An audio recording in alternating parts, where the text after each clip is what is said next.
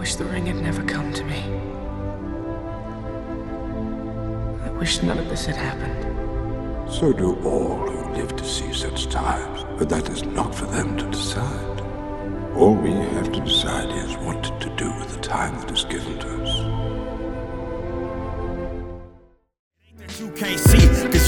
Homes, is that you don't want to. You cope by putting the blinders on. I've been trying to find some kind of way, but I've kinda known that y'all would rather whine and latch to nonsense cause your mind is gone. I can't save every person, and politicking is bringing the worst out the very earth. And every perk of living on this turf is being chipped at and nerfed, but I can't sit back and lurk. I've got to hit back, I'm certain it's my purpose. And it's a What's up, everybody? Welcome back to the Underground. This is episode 69. I am once again joined by Joseph Wild West pimp style. Nations.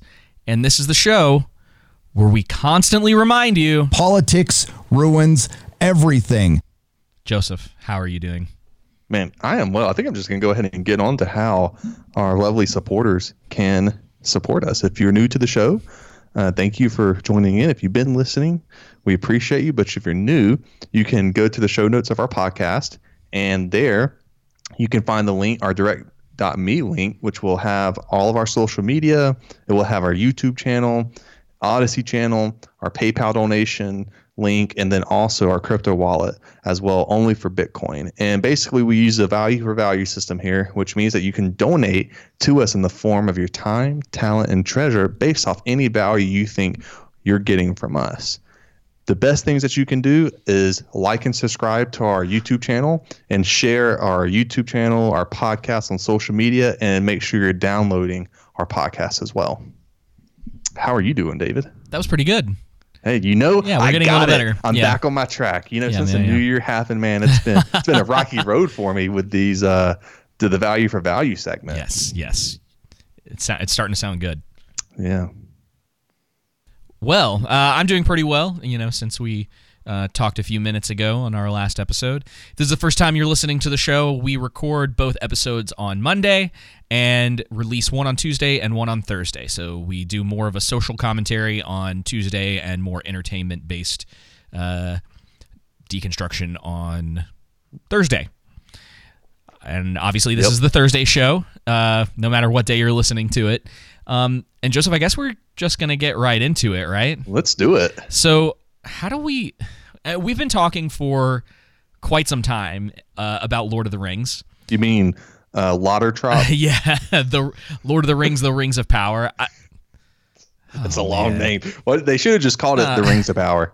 yeah, yeah, just you know. And then in all the advertisement, you know Lord of the Rings, that you know, this is a prequel to that, but I mean, come on. Yeah, It's the name value, that's all it is. yeah, it's. Uh, I know. Um, Nerdrotic likes to talk about how the only reason the show exists is so that uh, uh, Bezos can have a trophy. Essentially, it's Yep. like that big plaque that they made for the quote unquote te- the original teaser that they did. Um, would just go in his office so he can be like, "Oh, I once made a TV show about Lord of the Rings or whatever," uh, and it's kind of looking like that might be the case. And uh, so, if- if you've been living under a rock for the past year, let's just say, uh, it's probably been a little bit longer than that, but I think things really started ramping up as far as the potential negative press Yeah. uh, about the show uh, last year. Um, and it, I think it was around that time. The thing that set it off was when Bezos was talking about how he wanted this to be, or the rumors had come out that Bezos wanted this to be his Game of Thrones, right, or Amazon's Game of Thrones. That's when a lot of the people, especially the die-hard Lord of the Rings fans, uh, were starting to get a little bit nervous about what this might actually be. It was a red flag, right? No, major. and Major, the other red flag was hiring showrunners Oh yes. who have no experience other than the only credit they had was the Star It's- Trek movie that came out in 2016. Whenever It- Star- it, flopped, it sucked. Star Trek Beyond. the Star Trek, who gives a crap? and they I think that's were- the name of the title. I well, it's important. Yeah, well, it's important to understand that these guys, I think, were co-writers and weren't even.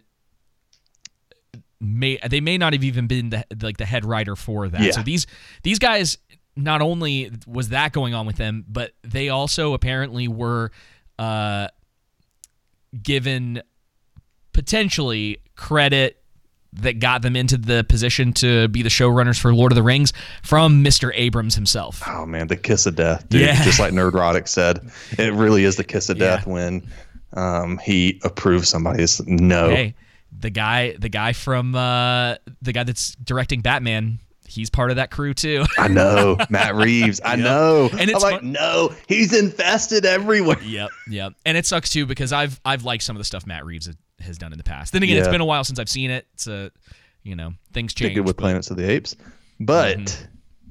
but we need to get down to this trailer breakdown. So basically, all I want to do first is, you know, we'll get into the trailer, and then we'll for people who don't know, we'll kind of break it down, let you know what's going on in the trailer, and then from that point, we'll levy our critiques and like you know the positives and the negatives. Alrighty, so I'm just gonna kind of pull this up so people can see Yeah. it. So opening up, what you get is more than likely, I'm like 99% sure. That's, I mean, I'm 100% sure. That's Numenor. Okay. Uh, you see their holy mountain in the back. This statue as well is eerily similar to the one in the Fellowship. If people remember the uh, The Great Hall, yeah, the Kings. Yeah, when they're going, Uh, they're they're paddling on the the canoes towards the end of the movie, right? Or I is can't that remember the name of the statues. I Yeah. should know this as many times as I read the books and It's okay. just watched countless things Hey. on them. it's okay. It's not as if Lord of the Rings diehards aren't going to pick apart every tiny little thing that you say. Not Yeah, to no, make you I know, right? nervous. uh, so this is Numenor, and when it opens up too, you see a crest, uh, a sun symbol, and it's uh, also one of the symbols that was on one of the images of uh, the still images they released as well. So this is Numenor, and you can go on. I mean. You know, I guess as we go, we can just you know talk about it Yeah. scene by scene. So- it just makes it make it easier. Did, I was think, there was there any reference with these guys? Looks like they're carrying like the heads of. Wondering. Whoa. Uh, they look like uh, moose. I, I don't. I don't know- They're hunters. That's That's kind of what I it. Yeah. I will say Numenor that that previous scene it looked okay. It looked okay. Uh, you know that I'll say you know that particular scene looked great. That Numenor, and then this looks more like Lord of the Rings, right? Yeah, so this is the one thing about the trailer that I'm not really a big fan of, and I, I've seen this as somewhat of a common complaint, is that mm-hmm. it feels too generic. Yes, it Everything does feel very generic. I I was gonna go here. Here's how I kind of feel about it. It has a bit of that Hobbit feel, where everything feels a little too clean in areas. It feels a little too like. I, I almost Teenager-ish, like, Peter yeah, Pan, like Disney. too polished. yeah, I- Kayla, or you know, Kayla said one of the things she says she's like it just feels you know very generic. It feels like a Disney movie. It doesn't feel like the Lord of the Rings, like Yeah. Tolkien. So yeah, you look at if you go back and you look at any of the images from the original trilogy, right? Mm-hmm. Uh, which again is supposed to be the standard, right? If you're gonna make, and this is what why a lot of people have problems with the Hobbit too, including myself. Um, Mm-hmm. That's it's a it's the visuals are only a small part of it, but it is a part of it. Um, there was something about the visuals in the original that just worked, right? Yeah. everything kind of came together. I'm sure you can find people out there that Well- aren't like a fan of those original, like some of that stuff. Um, go ahead. Yeah. You no, I was clearly gonna say, look at Dune, right? Ah, Was, okay. the- was there CGI used in that? Yes, Yes. but he used actual real landscape, right? Mostly landscapes Well, he, he used he used CGI for the stuff that you can't really do as well practically. Some, Yeah, Sometimes it just makes more sense to use CGI than it does to use practical effects. And that's Exactly. that's one of the things Denis Villeneuve was really good at, or at least his team Mm-hmm. was, is understanding like let's try to keep things practical where we can, but obviously a giant sandworm doesn't make a lot of sense. Yeah, exactly. And so, and that's what the original trilogy had, which this is a prequel to the trilogy of The Lord of the Rings and The Hobbit, right? The Hobbit fell short because it heavily relied on CGI and it showed, and people just did not like it the same. Oh, yeah, And so terrible. Amazon, you know, had came out and said that, you know, they were really going to focus on practical effects. Well, when they released the quote unquote teaser trailer weeks or whenever ago of highlighting what the name of the show was going to be, I didn't even know it was practical effects until they released the behind the scene footage. Yeah, so something that I had heard and I'm kind of wondering if that's one of the reasons why I'm not really into the visual style of this. And I'm going to get a little technical for a second, so try to follow me. Okay. Generally, when you're filming for anything, you want it to be in uh, 24 frames a second or in uh, sometimes it's 25 depending on where you live in the world it's 24 or 25 so what peter jackson did sorry i had to burp what peter jackson did in um, the hobbit is he went to 48 frames a second that's why everything looks super smooth super clean Gotcha. um, it's it's similar to if you're if you're a gamer, it's like the opposite, right? Like you you actually Right. want that. So that's why they talk about like, oh, I have uh, you know 120 frames a second or whatever, because it, it makes everything really clean, really smooth, uh, and run really well. It's the opposite in film. You actually want to find yourself around that 24 frames a second and i think that's kind of what's standard with a lot of cameras now um, because it gives you a more like worn in look like a, a it, it makes you feel like there's um, a bit of a separation between you and what's happening right Yeah. that's why it's considered like the cine, like the cinematic look when Right. you when you have uh, the lower frame rate like that um, but when you get into like 48 you almost feel like you're in it, which is what I think Jackson was trying to do with The Hobbit. Which I mean, to some degree, like good on good on you if that was actually it. At least he was trying to do something creative with those, Right. even even if I think it didn't work. Um, so that's what I'm kind of getting from this. Yeah. It feels like they Up the frame rate.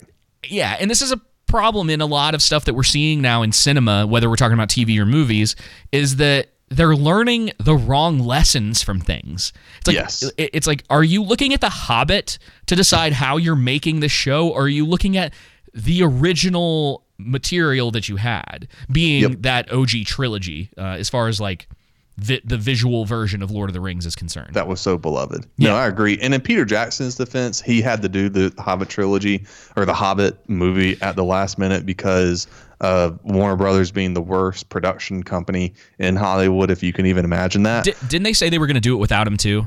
Was that? am- yeah, I- well, it was supposed to be Guillermo del Toro, but it kept Oh, that's issues right. kept occurring with Warner Brothers and New Line, and so in 2012 or, or or I can't remember when the movie was released, but like a few a year or two before, you know, uh, it released or whenever, or however many years beforehand, he quit because of Warner Brothers and New Line or Warner Brothers.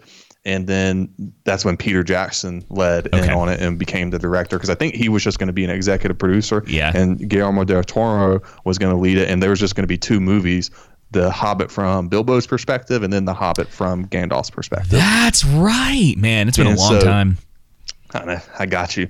Uh, but Let- let's get going back to the- to, this. The this I'm assuming this is supposed to be a Hobbit. That was my first assumption. And it, it was And- not only the look, it was also the voice. Yes, and Uh. I think she's the one that's narrating this whole thing. And Oh boy. Dude, that the little stuff in her hair and everything gives me like PTSD from uh, Radagast in The Hobbit, the bird poop in his in his hair and stuff. Yeah. Uh, and so again, it's the one of the problems I had with The Hobbit that I, I I feel like I'm seeing in this is what we just talked about being too clean, not being Tolkien, right? Not be it- it's a generic fantasy, and it feels more like Disney, like Peter Pan, something like that, rather than like Lord of the Rings, and it, seems like they can't decide: do we want to make something for teenagers or do we want to make something for adults? Now, I could be wrong with the first episodes. We have to withhold complete judgment until the first episode arrives. and uh I've mentioned this to you, but there is a potential because Amazon has done this with other shows. Yeah. Um, most notably Invincible, where the rating of the episodes can differ. Yeah. So you might have an episode that's focused on something that is more TV 14. So there's some mm-hmm. violence, you know, maybe somebody smoking a pipe or whatever, but that's about as far as it goes. And then in the very next episode, they could ramp it up into a potentially more game. And this is a the- this is me theorizing. Like I'm not Right. saying this is what's going to happen.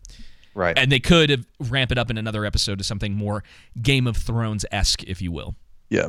And so in this scene, what we have is Galadriel. She is uh, uh, attempting to climb a mountain, and then there, uh, not in this particular shot, I don't think, but there's also some cloak figures behind her. But basically, this is what uh, people are assuming is the Helcaraxe.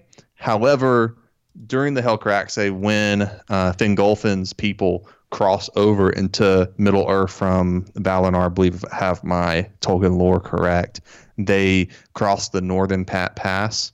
Uh, and it was really treacherous for them. Now, this is obviously, if it is that, a more dramatic sense of that because I couldn't imagine all of his people having to cross like this. It's, it's extremely dangerous, right? Right. Uh, but the only problem is, is that during that passing, the sun didn't exist yet. So that's the only thing that this may not be that as well. Dude. This could be her in the northern area. I forget what the the specific part is called Yeah. right now, and she could be trying to go out after, uh, you know, Sauron or his, you know, anyone who had to do with uh, the that last battle in the first age. I am really curious how the writing is going to be in this show. So I'm not I'm not a huge lore guy when it comes to Lord of the Rings. I'm not a huge lore guy in general. Um, it, it's up it's I stuff that got I find yeah well it's stuff that I find interesting generally when other people are talking about it. Mm-hmm. Um, but it's not something that I I tend to care about. But like listening to you like talk about this, I tend to think like there's no way they're gonna get this right, Dude, we'll, we'll get into that later. Let's just keep going. Uh, we'll get into that. So, also the other thing, I am Galadriel is an elf, correct? Yes. This girl don't look like an elf to me. Nope. She really. That's one of the criticism criticisms I have with all of the elves is that they only have pointy ears. Yeah, right? They have short hair, which is against what Tolkien wrote them as, and they ju- there's really nothing that differentiates them between the at least that we can tell with what's been released between humans and the elves. And so uh, more on that later, but yeah, this is Wait, did you new- say did you say that they don't have pointy ears? no? They do have pointy ears. I didn't mean if I said don't, I didn't mean No, to. I might have just misheard you. Um, Yeah, they do have pointy ears, and that's really the only that I can tell. The only thing that distinguishes them ah, from oh yeah, yeah, yeah, yeah, humans. yeah. I'm I'm being dumb. and they should have how Tolkien wrote them to be, right? They should have long hair. The short hair thing is gonna. I mean, that's just gonna take me Yeah, a while to get used we'll to. get But then the that. other thing too that we'll see in this trailer, and that we even saw with Galadriel, is that their armor sucks. I mean, Peter Jackson did a way better job Uh-huh. of displaying the elven armor from you know Dwarvish armor and human armor, right? And their armor in the second age should be a lot better than what it is in the third age. Yeah. So, So- because there was more skilled armorers then. So who's this guy? That's a new character. I forget his name. Starts with an H. Who cares? So it doesn't Uh, matter. he's a no. He's a human, and his his and from what it seems like, uh, from what I've read, his destiny and Galadriel's destiny come becomes intertwined somehow. Great. Yay! Great. You're what you see in So this. so he's Jon Snow. Yes. Is that what you're telling me? yeah, exactly. what you see in this is a lot of original characters, heavy, uh, a heavy emphasis on the original characters they Oh, created, boy. and um, one of the concerns a lot of people has have is, are they going to play fast and loose with the lore? I think they are. The question, the answer is yes. yeah. If yeah. discussions I've had with a couple people, yes. Yeah. Yeah. yeah. I, I'm just saying, I'm like 99.9% sure they are because of what they're emphasizing. Now, their marketing strategy could be hey, we're going to have the hardcore fans anyway. Let's try and get the casual and let's just market that. That's if I'm being extremely generous. However, I think due to the emphasis on the original characters, what was released in variety, and stuff like that, you're probably going to get a little bit of Galadriel and Elrond and some established characters, right? But then either as the season goes on, um, of season as season one goes on, or as the seasons go on, it eventually will be those new characters they introduce because they can do anything they want to with them, whereas the established characters they can't. You know really. what? You know what other franchise is doing that currently? Tell us. Star Wars. I know. but Star Wars ain't as good as Lord of the Rings. That's just the truth. Well, that's not even the that it's I know. it's literally the same thing. Except I'm sure they're not going to kill off. I mean, they can't really kill off Galadriel or any of them like they can in Star No. Wars. So especially because this is like prequel prequel. Yeah, and it seems like Galadriel's going to be the main character in season one. All right. All right, so one of the uh, more con. Wait, hang on. I'm trying to get this right. Come on, give me a good shot of this guy. I know there was one in here. Yeah, keep going a little bit.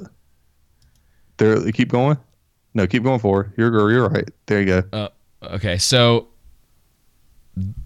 this is one of the more controversial characters, according to the internet. yeah. One of. So- we'll get to the other one in a minute. I just want to talk about the scene. Yeah. I have a problem with Hollywood relying so much on slow mo. Now, again, I haven't yes. seen any episodes, but as far as just film wise, right? I think if you're going to know how much better the uh, the elven warriors are from the human warriors, I think have a uh, scene like this go fast instead of slow, right? To where it, you just can barely catch it. That's just my opinion. I don't think you need to see a slow mo of him catching the arrow before it hits his buddy and turning around and shooting it. Now, I don't have a problem with that. I think is it unrealistic? Yes, I mean Peter Jackson did the same thing with Legolas, you know, sliding down the trunk uh, of that uh, elephant in Return of the King, but it's epic and it's cool. So Well, I don't really it care adds- so much about that. It adds flair to it. I, I will Yeah. hold off judgment on that specific thing until we actually see the show and how much Yes. C, or excuse me, how much slow mo is in it. Um, because if it's just to slow down certain things to, to help you establish uh, like characteristics, I don't have a problem with it. It's the the where it gets bad is when you have something like uh, Zack Snyder's Justice League, like his cut, where it's like slow motion every ten minutes. Yes. Um, like that whole that whole thing with the Amazons uh, in that.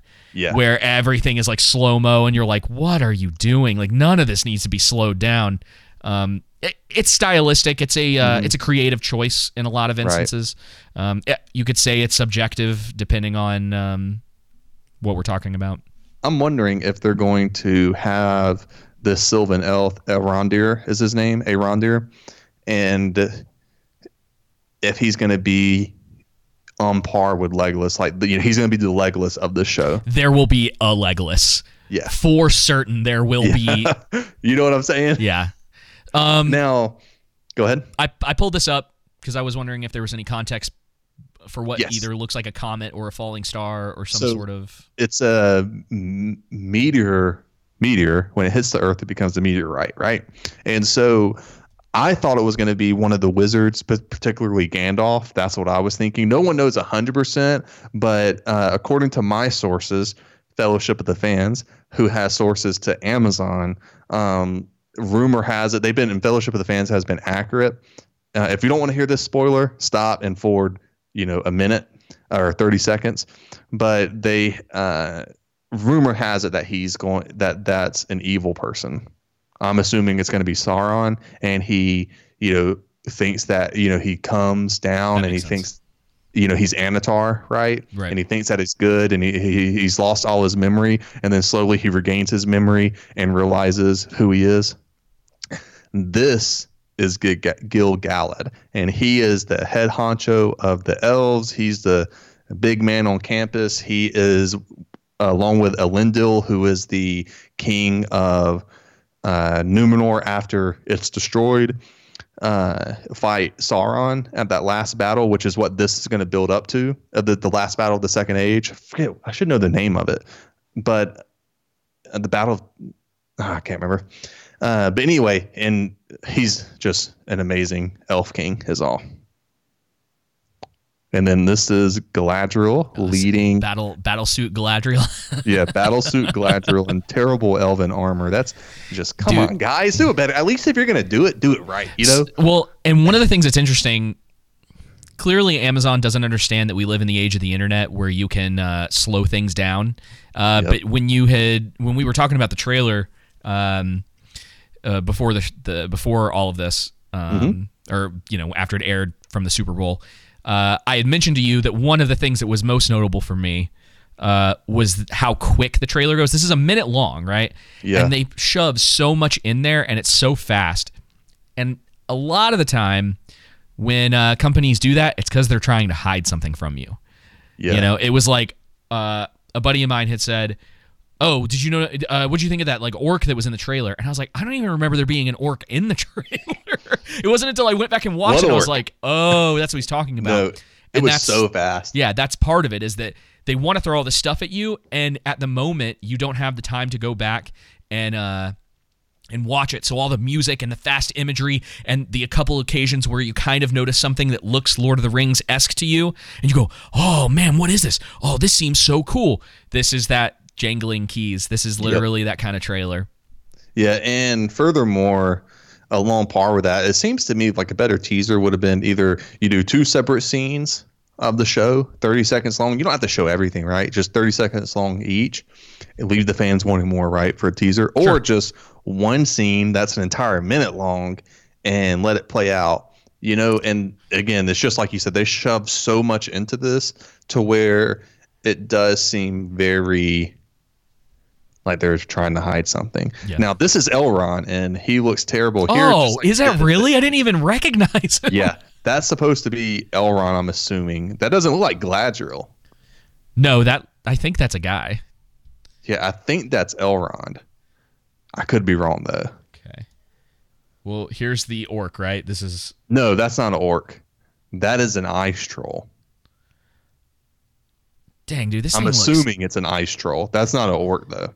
So, uh, a friend of mine said that uh, he was kind of giving them the benefit of the doubt with the CG currently, uh, just because the show isn't out yet. I'm skeptical. This That- seems. Go ahead. I'm sorry. Well, I was going to say you. I'm skeptical that there's anything left to do. Mm. Um, I I think they're probably done with the show at this point. I mean, Yeah, they're done with season one. They've been. They're on season two. right. Well, I mean, po- post is something different than them. Yeah, that's true. Uh, so That's it, true. it it kind of just depends. Uh, there's no way to really know, and I'm I'm sure they're not going to put out any sort of information about being totally wrapped on season one. hmm Um, so uh, to some degree, I feel like it's it's kind of a wait and see, but this doesn't look very good. No, dude. no matter and- what the actual truth is when we actually when the show comes out, this doesn't look very good. No, so here's the problems I have. The the Huss, uh, the tusk that he has, uh, or the They're like, ice troll has. Yeah. You take those off and maybe it's better, but it really just looks like a generic fantasy monster. It doesn't look like Tolkien. yeah, I, I there's nothing about that that that that screams that to me. Nope. Um, Not at all. hang on, I don't. Was there anything else in this little? I can't get that shot. It's just Yeah, flaming. I don't know, just fire. Uh, this guy, this poss- Yeah, I think that's Elrond. possibly Elrond. I think that's Elrond. it's an elf, though, for sure. This is the capital city of the elves, Lindon. It is not Riven, Rivendell. Rivendell has not been founded yet, I believe. Maybe it has. That's di- definitely Lindon, though. Who's this guy? That's uh, King Durin the Fourth. okay. Oh wait, hang on. We're not there yet. Nope. Here we go. That's Elrond. Now, I definitely prefer the brown hair on him than that blonde. Yeah, that might be another character. You know, you were saying that there's a lot of like new people in this, so it's very Yeah. possible that whoever that was is filler character.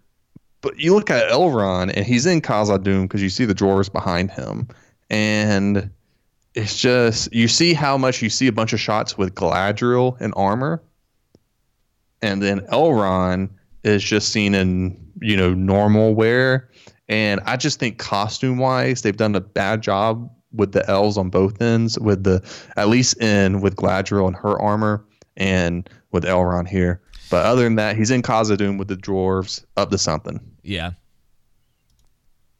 Here's And this reminds me of the Witcher type, to where you know they're checking to see if they got the ears, uh, the elvish ear ears, and there is conflict in Numenor with because of it. You know, basically what happens is, uh, you know, if they follow the lore, um, Ar-Pharazôn gets corrupted by Sauron, and during that corruption process, you know they start having bad relations with the elves so this could be something like that to where they're checking and she gets captured by uh, Numenor ah okay. Um, hands yeah, and then this that's the meteor man the next scene. I was trying to grab. Okay, Wait, did I go too far? so that's the Here we go. This is what I was trying to get.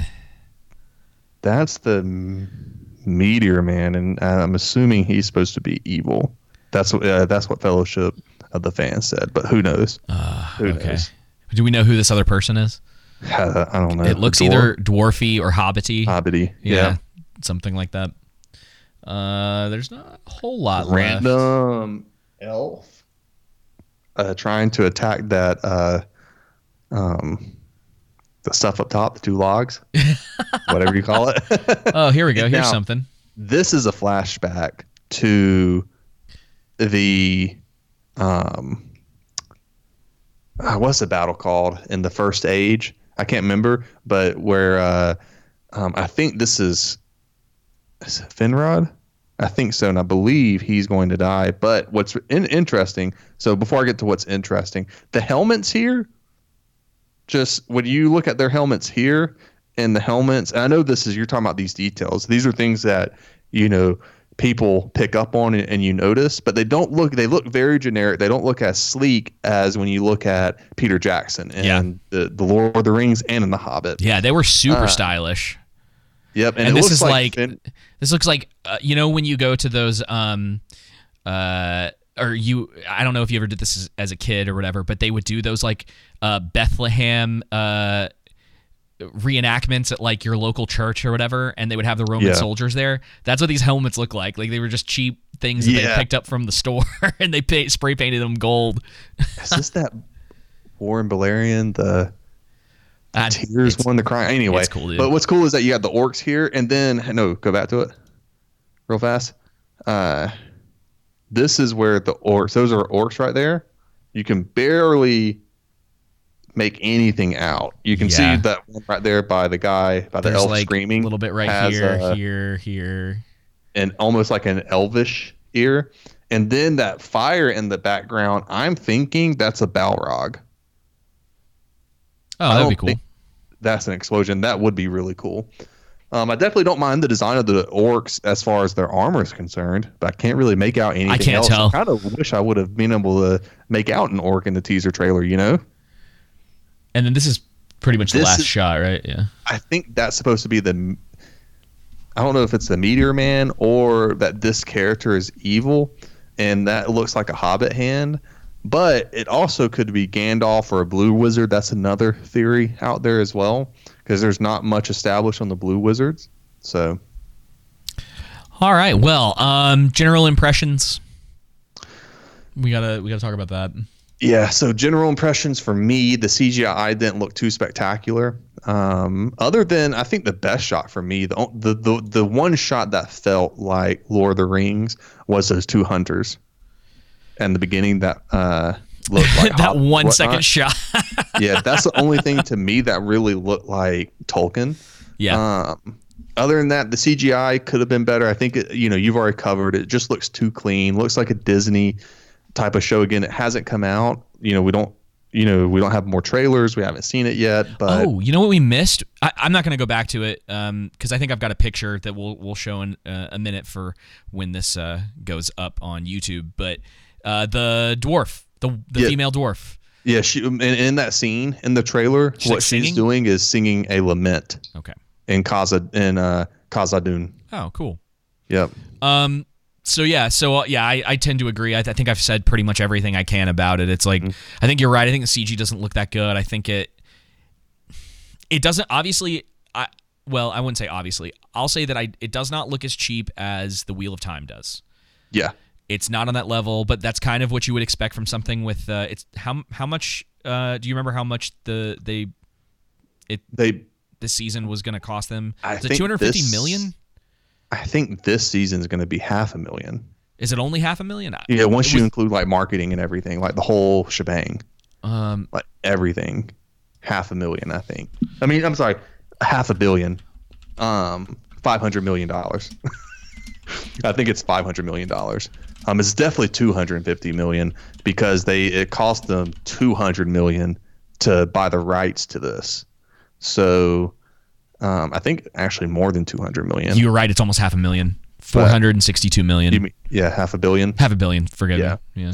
And so again, I think the problems I have, I don't have a pro. I, I personally, as a Tolkien fan, um, Lord of the Rings is my favorite. Huge nerd into it. I don't have a problem with them introducing a diverse cast. However, I have a problem with them introducing a uh, diverse cast that goes against how Tolkien described the world. Okay, so- what I, mean by that is in Harad and in Khand, Kond, if I'm pronouncing that right. I'm pronouncing Harad right.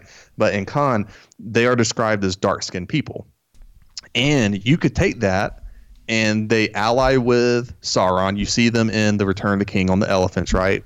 You could take that and you know, add nuance, bring in new characters, and show, hey, during this time, maybe Gondor wasn't as moral as you know they were in, you know, the Lord of the Rings, right? And there's, you know, maybe they did uh, the people in Harad and Khand dirty, right? And maybe you know, maybe there's sufficient reason why they decided to ally with Sauron Yeah. I'm- and, and you could flesh that out here and bring it in that way because it doesn't what what doesn't make sense is with the dwarves specifically that one is i mean with both the dwarves and the elves uh, but with the dwarves they live under mountains yeah. So to my knowledge the sun doesn't shine in mountains yeah, it, it from all that i know so here's the thing. It, it causes a lot of problems, and I. continuity Yeah. it- continuity issues because Const- this is a prequel. Here's the problem. and let me say this right. The problem that it causes is what happened to all the Hang on. uh, multi-ethnic dwarves, hobbits, elves leading into the Hobbit and the Lord of the Rings. um, I have an answer for Was you. Was there a genocide? I have you. I have an answer for you. Okay. Um, this video got released. I, I didn't. I sorry, I didn't realize you were going to go down this direction, so I didn't have this prepared.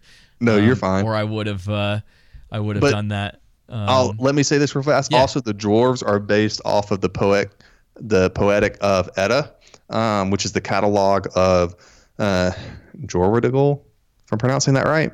And honestly, a lot of the stuff you're saying just sounds like gibberish to me. Yeah, no, it's specifically not based on Norse mythology, but Tolkien explicitly stated he wanted to create a medieval, pre, pre medieval English mythology, and the dwarves, because the other ethnic ethnicities, European ethnicities, you know, the people from Finland, Norway, etc., they had their own mythology, right? Yeah. Even And so, that's yeah. Even like Poland. I mean, like to some degree, Yeah. The Witcher can be considered mythology for that, right? Uh, King Right. Arthur's the same way. It's like we generally accept that King Arthur wasn't a real person, but the idea behind the mythology is to give color and character to different glad you- regions of the world. I'm glad you brought up King Arthur. The re- and the reason why that Tolkien created this, he states in one of his letters, um, or maybe it's in the appendices, is that the King Arthur he just felt fell short. It's he said it's great, but it just it doesn't it falls short in many ways, and so that's why he created this entire uh, universe. Right, this you know Arda is the universe. So yeah. Um, so here is uh, a, a clip that I found. I thought this was a little bit uh, kind of funny. Okay. Um, there is a little bit of language in it, so you know, forgive that. But uh, this is something that I uh, kind of worked pretty well. Um, this is from. Uh, sorry, let me make sure I get his his name from. Uh, Tradvark was taken his channel or whatever. Okay. Um, this will be uh, linked in the show notes and on um, the video when I put this out. So this is just kind of a, a little skit that he put together. You see that they added black actors to the new Lord of the Rings series? Oh my god, get over it. It's just a TV show. I'm not complaining. On contraire, this is the greatest thing ever. Hmm.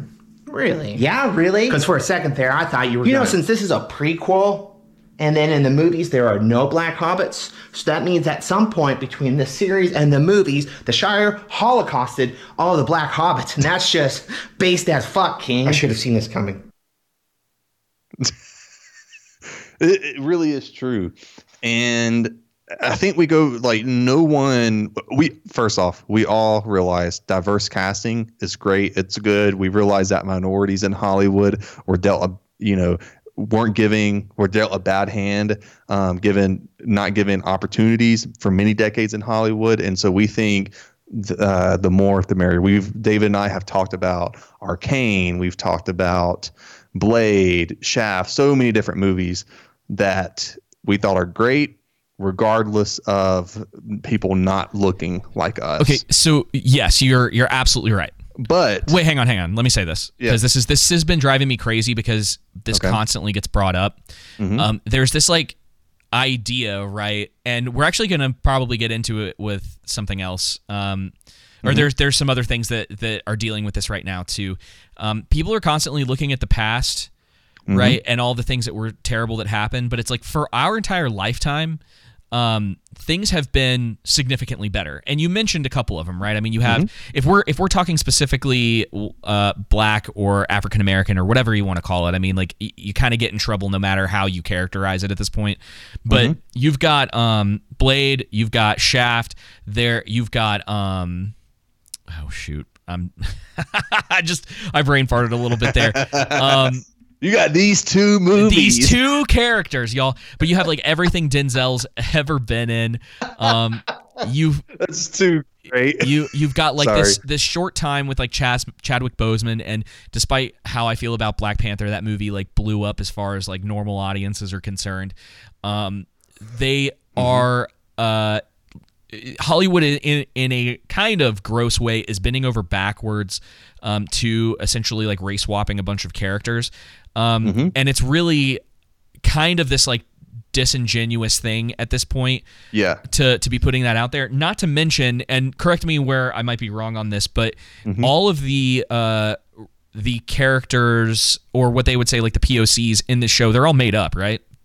Yes, they They're are. not. They're, all not even up. actual characters from from the thing. Mhm. And you have established characters you could use and stuff like that. So you're But, te- yeah. you're telling me that they put token token characters in Tolkien's work? Yes, they did. Literal token characters. And not only that, David, but they appropriated white culture onto them as well. That's the other thing because the dwarves and elves are based on the uh, Tolkien's culture, right? The Yeah. English mythology he wanted to create. And so the one of the things I was going to get into is I agree with you. It's definitely gotten better in our lifetime, and it's get and it, it's gotten a, a lot better, right? Since you know whenever in our lifetime. But the point I was getting at though is that there's a right way and a right setting to do that. That doesn't mean you have to have that in every single movie. For example, if you know there was if somebody was making a movie on the Mayan civilization, right?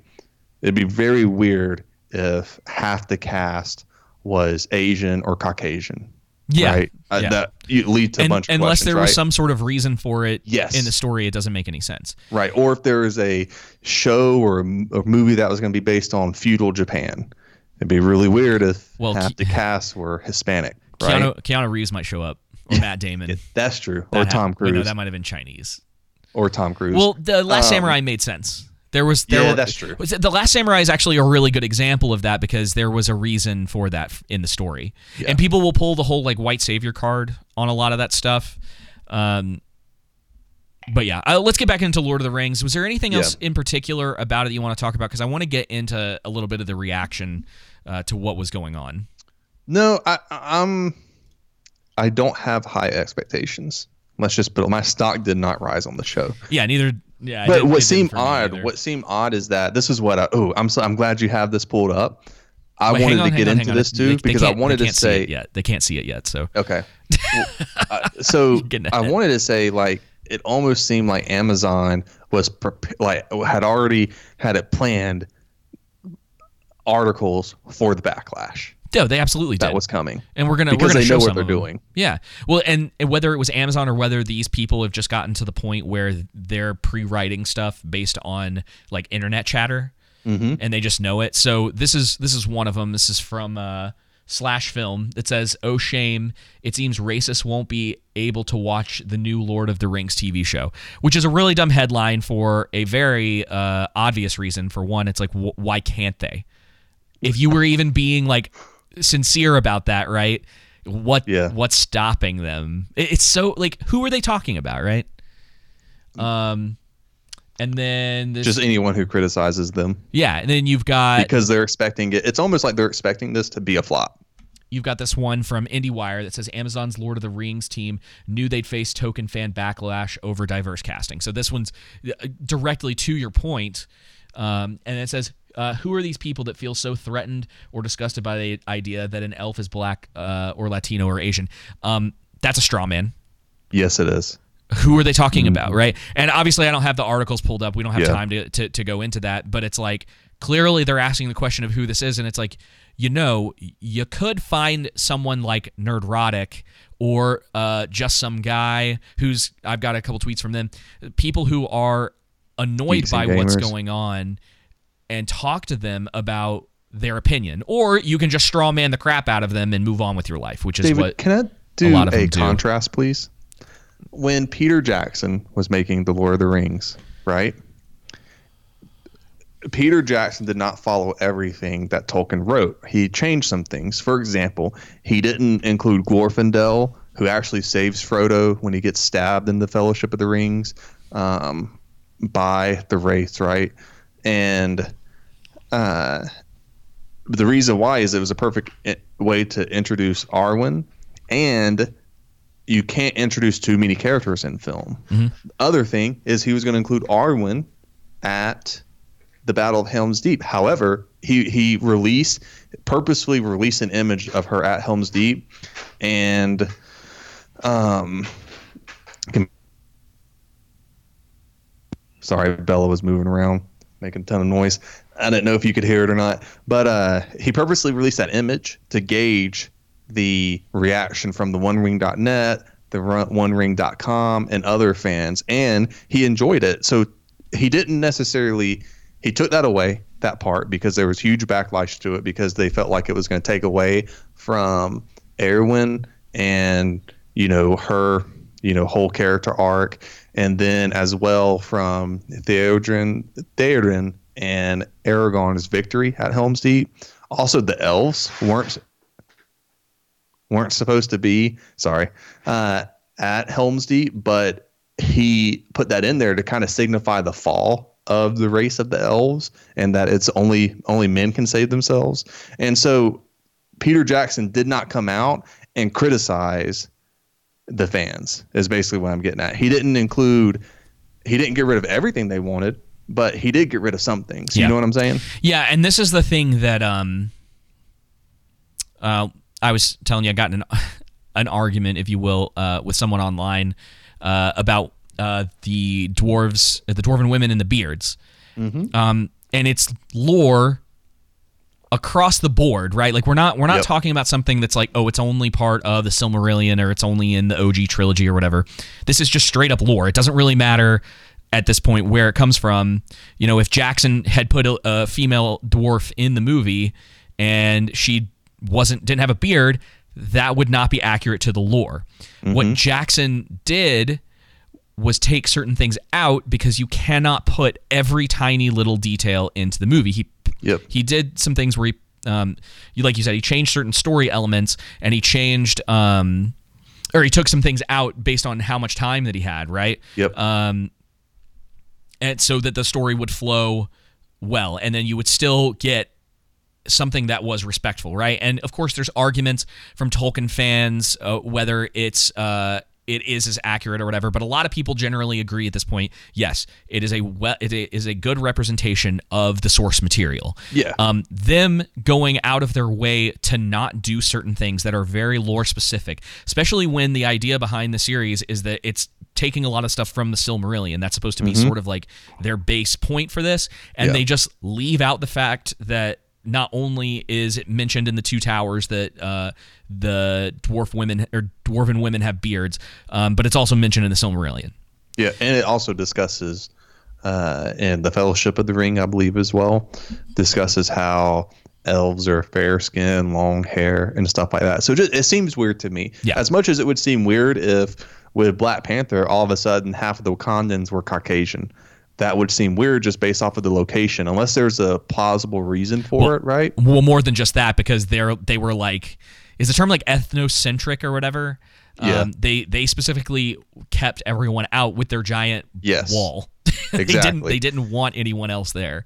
just for diversity's sake. Yeah. Now, So and that's that's the other thing to Yeah. bring up. Um, a lot of people want to argue Mm-hmm. Because they're not paying attention. If I'm being if if if if I'm being straight up about this, a lot of people are arguing for uh, the di- the diverse casting because they don't they think that they're being um, altruistic in doing this, mm-hmm.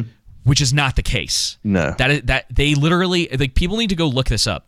They have actual mandates throughout Hollywood with how they are allowed to cast things yep. you have to it's like there have to be these percentages not only people in front of the screen but people behind the screen Behind the screen. and it has nothing to do with your ability to do the job it has everything with uh, to do with the way that you look mm-hmm. that's that's it they I, i'm maybe they they they try to find people who are good at their job but if the writing in hollywood is anything to to uh to be an example Yeah. of that they that it's not the case And I Um, think as an elf, the uh, Arondir, the Sylvan elf, um, I think he looks bad as well. Uh, looks like bad play. I think a majority of elves do. Uh, and again, I think it just goes. is that the to, don lemon You know, no wood elf, long hair. this one yeah, that's a Don Lemon wood elf. That was so funny and spot on. Like he does look like Don Lemon. is this Oh Um, man. Oh, he. but, Uh, so he says this was something Black uh, Quarter Black Garrett put up. He said uh, they're legally not allowed to Yeah. change anything Tolkien created, so they created new characters just to add diversity.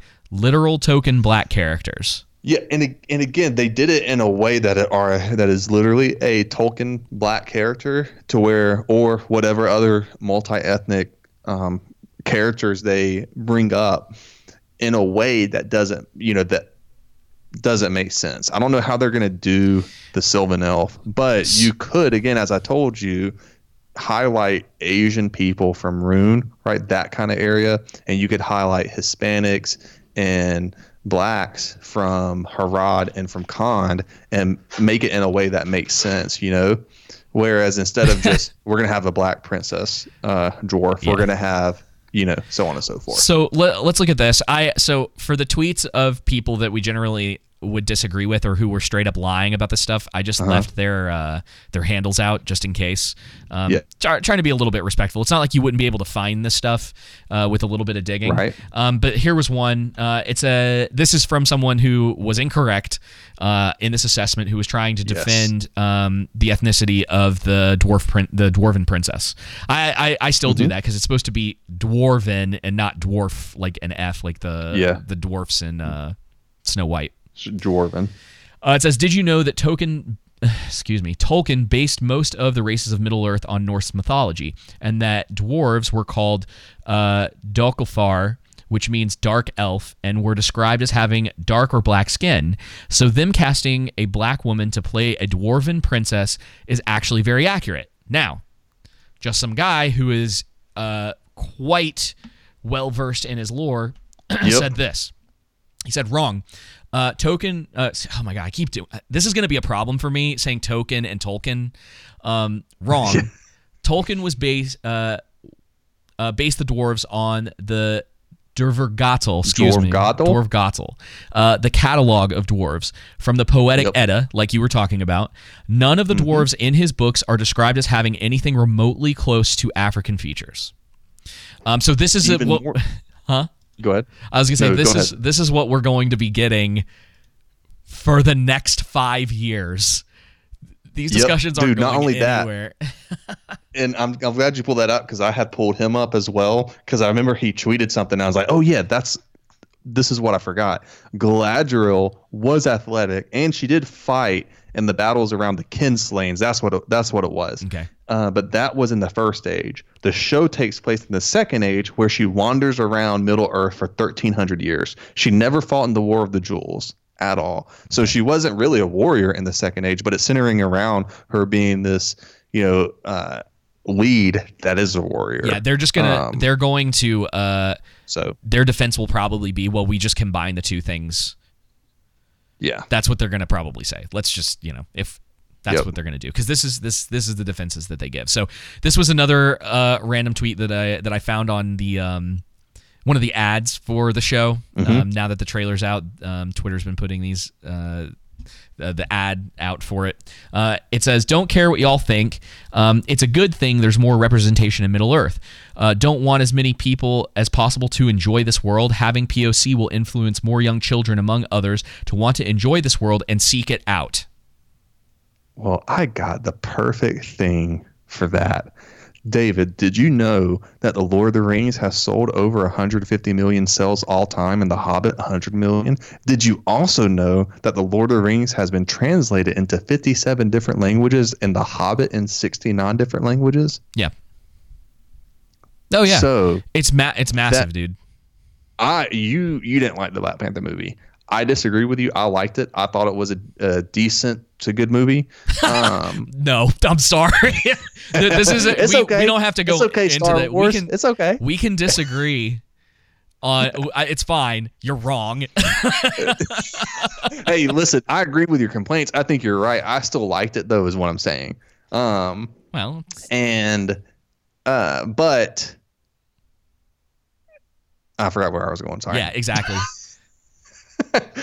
Uh, but yeah, no. So I mean, it just goes to show you that people relate to it regardless. You So- know, I enjoyed B- Blade. I don't look anything like Wesley Snipes. I wish I did. Right, and that's one of the things we talk about. athletic as him. Yeah, that's one of the things we talk about all the time. That it's like they're bringing whether it's it's traditional politics, whether it's identity politics, whatever the case may be, they're bringing stuff in, and they know the the it's kind of common now where it's like any you know even if you're like hey why doesn't the the female dwarf have a beard right? That's that's supposed to be part of canon. That's lore.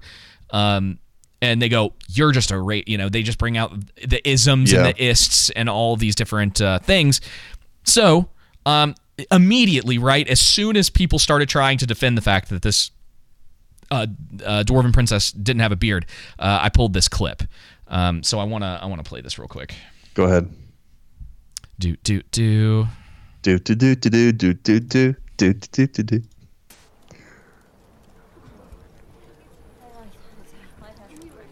It's true you don't see many dwarf women. And in fact, they are so alike in voice and appearance that they're often mistaken for dwarf men. It's the beards. And this in turn is Yep. And uh, And, again, dude- people have to realize this is a prequel Yeah. to these movies. end of discussion Yep. there there should not there's no what I, I don't know what else to say like they're not being accurate Yeah. right I and that's here's the thing. When you have situations like Galadriel, when you're destroying established lore, like an established character and her history arc, and then you have these minor instances of uh, these minor things, right? No matter if it's major or minor, minor being the diverse casting part. That like because you have these major red flags, that feeds into everything, and that's when it's you know I think you know there's I hope that it's I hope I'm wrong. I hope it's a great TV show. I hope it's amazing. I hope the writing's great and everything makes sense and they really stick to Tolkien as much as possible. But I don't think that's going to happen. no i don't either and that's the thing is like throughout this you've kind of been like well if they did it like this or if they if if they wanted to be accurate and the thing is it's just never going to be the case Yep. they have no like No none desire. of these companies right have any desire to do that with any of their properties it's not their goal yep. it's not Well, speaking of properties, let's get into this next one. Oh man, so um, there's man, there were a lot of trailers that dropped Yeah. uh, over the past week or so. Uh, one of them was uh, Jurassic Park Dominion. Um, so we're Yep. just going to kind of do a very similar thing. Um, this is kind of going to be standard format now because it's going to help help me on the back end with editing.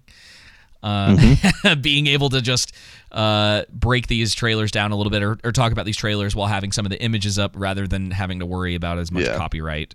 Um, I don't have a ton of a no, ton of neither do I. Um, so on this.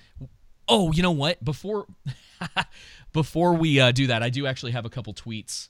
Um, I think specifically about this. Oh, I closed it out. Crap. Um, give It's me all your, gravy. Talk about it for just a second, and let me pull this back up. Yeah, I just, I mean, I'll watch it. I, I mean, I'm, I don't have high expectations. I'm just going to see some dinosaur dinosaurs eat some people, some dinosaurs get killed, You know, I'm not going for this amazing storyline. Just like when I go to watch Godzilla or Transformers, do I want it to make sense? Yes, but does it need to be an Oscar-worthy type movie? It's to I'm going there so I can escape and not think. You know what I mean? No, I don't. Sorry.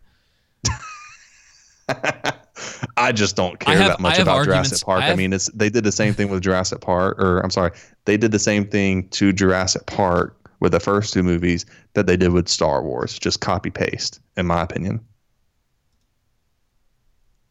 You know what I'm saying? I do. I'm still trying to get this up. So, again, that's why I say like I don't have high expectations for it. I mean, I won't. I won't get too too deep into it, but I, I think because people people say stuff like that a lot, like, "Oh, I'm not going for this or that." Uh, the problem is, is that you don't have to write something that's Oscar Oscar worthy. The Oscars are dumb Yeah. anyway. It's a bad example. Like, there's a couple things that we have to get away from, uh, uh, like trying to be somewhat critical of things. Yeah. Um, the the second of the Jurassic World movies um, is bad on every level. Yes.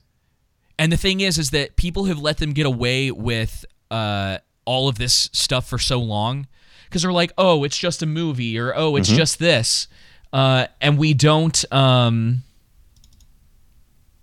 we don't vote with our wallets anymore because Yeah. we're like, oh, it's just going to be a dumb action movie. I don't care about the writing.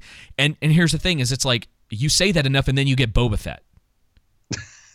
That's true. I, well, I guess what I mean is that I'm not like I expect the writing to be good, but I'm not expecting the Lord of the Rings from this, the trilogy. And that's you fi- know, that's you know what I'm saying. I, like as long as it's the Hobbit, I'm fine.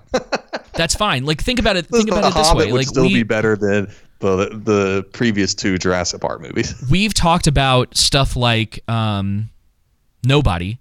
Mm-hmm. Nobody isn't on the same writing level as Lord of the Rings. It's still No. really good Yep. because you don't always have to have the best writing. What you need is it to be good enough where your characters make sense, they work well, your plot gets from A to B without being completely bonkers or bogged down in you know something. Right? There's a difference. Like there's a stand there's a standard with these things and when when we don't adhere to that, like here's the thing. You can like bad movies Mm-hmm. you can be absolutely aware that a movie isn't good, Black Panther, and still like it. That's not. That's never the Mm-hmm. Hey, the, the argument. Yeah, that is ne- like the argument is never you shouldn't watch these things because they're bad. Right. That's not what I'm saying. It's that there is a standard for how these things should be done, mm-hmm. and when the people who are going, right, the customer is going to see these things in the same way with like Lord of the Rings, where stuff is where stuff sucks in uh in what they're doing now and with the Hobbit, right? And people are trying to constantly argue and make excuses for these companies, right? They make excuses Yeah. for Disney, they make excuses for Paramount. Um, oh, it's you know, it's not that big of a deal or whatever. Like the one that people like to say for Star Wars all the time is like it's just uh, about wizards with laser swords for kids, and it's like you clearly haven't seen the original trilogy. Yeah. It's like people get arms cut off in that, right? Like Empire is a pretty dark movie. Mm-hmm. So it's just ridiculous to be like, well, it's just this. Like, I don't have a problem with like big dumb movies. Some of them are better than others. Yeah. Well, I think the main thing, one of the main problems with movies nowadays is they use so much nostalgia bait to Yeah. where it doesn't make sense. Spider Man did it in a right way, in my opinion. Yeah, we'll get. I get do to- agree with that. We'll get to one that's probably doing it That's the wrong only. way. That's the only real part with the Jurassic Park that I even that's even worth talking to me. Everything else in that trailer don't really care about. It's just Jurassic Park, you know. Um, So let me let me pull this up. okay. So this is uh so this trailer for Jurassic Park Dominion came out um last week and uh immediately and I I left his I left his name out of it cuz this is actually somebody that I know. Uh, but I thought this was uh quite relevant to this. So he said um okay, I know it very well might suck and the writing could make me cringe, but seeing the old cast of Jurassic Park back in Jurassic World Dominion makes me actually hopeful for this movie. And I just said, that's the point. And he says, I know, I get it's just nostalgia bait. It does, in general, look like it could be good, returning cast excluded. It's that bait that gets you to come see it. yeah, th- and this specific person, we we get into it quite a bit when he's around because um, th- these this is kind of what I talk about, where it's like you can enjoy this. Me not caring or not liking a specific thing doesn't stop you from uh, from enjoying that Enjoying thing. it. Um, it's just one of those things where it's like everyone seems to need to make some sort of excuse for why or why not uh, or why they they like things or why they're okay with something being the way that it is. And it's like Jurassic World Dominion should have v- hardly anybody um, fighting for it because the previous movie was generally panned. People Yep. people don't like that movie. So it's like why are we giving it the benefit of the doubt now? And to be Yeah. honest, I went back and I watched the uh, original Jurassic World from Mm-hmm. from like five or six years ago, whenever that was. Um, it doesn't hold up, dude, I know. because it was all nostalgia. Yep. And as soon as that's gone, you're like, oh, I can see through the massive cracks in this. Yes. exactly. So, That's really all I have to say about it. But if you have anything else, you go ahead. You just lead it, man. uh, yeah, I mean, I, there's, you know, obviously Chris Pratt is back. Yep. Plenty of dinosaurs. Here's Blue with, With the baby you know, and Got to have the baby, oh, you man. gotta have baby the baby Yoda, something Groot. in it. Yeah. Yep. Um, oh, whoops. No, Universal. No. um, here's some more of, of all of that going on. Um, more Chris Pratt, and it sucks, dude. Chris Pratt's one of those actors uh, that's pretty similar to Henry Cavill. Uh, Yes. in in my opinion, where Henry Cavill just constantly gets put in these roles that I'm like, dude, you deserve better. Yes. Now I understand like Chris Pratt's probably making a lot of money off of this movie, and it's Yeah. the third in the trilogy, so it's not like he could really not come back. He, potentially, he's under contract for that. Um, Right. And uh, so you know that's fine. I mean, he's he's pretty charismatic. I've always liked him. I've never understood the hate for him. Um, one of the things that a lot of people will notice about this trailer is that this is all set in the real world Yep. a real world is in it's not on an island this time as far as we can tell or there Right. there looks like there might be some islandy type stuff going on in it um, but then of course here's Laura Dern who was in the original movie um, and this is the big like uh, quote unquote like Han Solo from the Force Awakens moment Yes. um, because Sam Neill is also he shows up um, and they're basically going to go on an adventure together and uh, it was really funny because someone uh, on twitter posted about like oh man they brought the back the, the cast back together for uh, a, a movie um, outside of their original ones or whatever and everyone he's like you all know what that means and everyone's like oh yeah this is so great da, da, da. and i just posted a picture of the the guys that are dancing with the casket because I'm not sure any of them are going to make it out of this movie alive. Yeah. Right. Because that's what they do. Yep. They they Get the nostalgia and hit, kill 'em. he'll sacrifice his life, or um, uh, Ian, who's played by um, what's that guy's name? I don't know. The guy from uh, Thor Ragnarok. That was the his name slipping my mind. Chris Hemsworth. No, he played the villain. The villain. The um. oh God, his name's. His, I can't remember. His name's slipping my mind. I'll I'll put it in the video or whatever. It's fine. Okay. I, I cannot believe I can't. I'll show him to you. He's like he's in here somewhere. So yeah, this this whole trailer is essentially what you were saying. Like it's all just like dinosaurs and people running from dinosaurs. Um, I think you're Old probably girl almost gets eaten. yeah. I think you're probably going to be disappointed with the number of people who are eaten or killed by dinosaurs in this movie. I'm just saying. Oh man. Um, they don't they don't really do that anymore. Here's the random villain who's been in like Yeah, all the movies. right. He's one of, he's been one of the connecting pieces to that. Here's what I believe is Blue jumping off of a Yep. roof. Um, so this is hey, they're in like the real world. Um, they have this like s- whole snow thing going on, which will probably be one of the acts of the movie. And a new dinosaur that looks like a raptor that can take flight. Yeah, Got here's- Laura Dern s- very scared. Yeah, it's. I mean, it's it's a super generic trailer, right? Yeah, it is. Um, you know, here's looks like Uncharted in a way. yeah, it kind of has that that feel to it. Um, there's not really a lot going on, and there's not a ton to really like break down unless you're like super into seeing like the dinosaurs again. Um, Here's a shot with you know action shot Sam Neill, some random girl. Not- we don't know who this is. There, like, of course, there's going to be like new kids in this one because there's always like the children that have to find themselves in danger. So Got to. yeah, man. I mean, I don't care. I honestly, I'm probably not going to go see it in in theaters. Me Um, either. It, it it takes a lot to get me back to the theater at this point, and Jurassic World Dominion is just not doing it for me. Well, let's get on to this next one. Okay, so, oh lord, have you heard anything about this? Yeah, yeah. And Um, haha, I, I don't care. Yeah, Whatever. I think I'm actually going to play a little bit of the uh, a, a little bit of this one. Um, so Showtime is putting out the show called Everything is going to be all white. Um, it's getting panned. It's getting panned because it's racist as crap. Yes, it is so racist. I th- the, Tell me you're racist without telling me you're racist. Yeah, so you have the uh, the trailer and it says warning: this trailer may trigger white people. So you know the there's there was this saying in um uh in uh, Game of Thrones that it's like if you have to say that you're a king, you're no king. Yep. This kind of is it seems similar to me where you're where it's like oh this is going to trigger you. It's like I don't think that that's the point. It's like either that or it's like this is really try hard. Yeah. Like they're Um, trying to trigger white people. Oh yeah, they're they're Yeah. yeah, they're it's it's just to to be like, oh my gosh, because they're trying to to get those uh those clicks, right? They're trying Yep. to to get it like drummed up. They want Fox News to pick this up and run with it. um, yeah, I think what annoys me most about white people is when they pretend like they're the victim.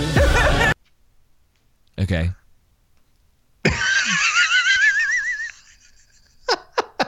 what? You know what's funny is I guarantee you, and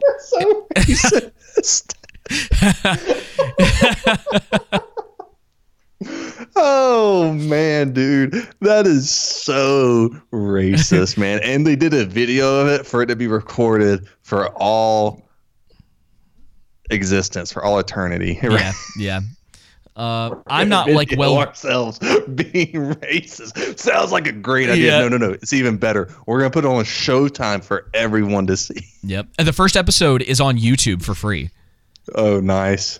I'm definitely watching this. So yeah, I mean that's laugh. that's how it starts.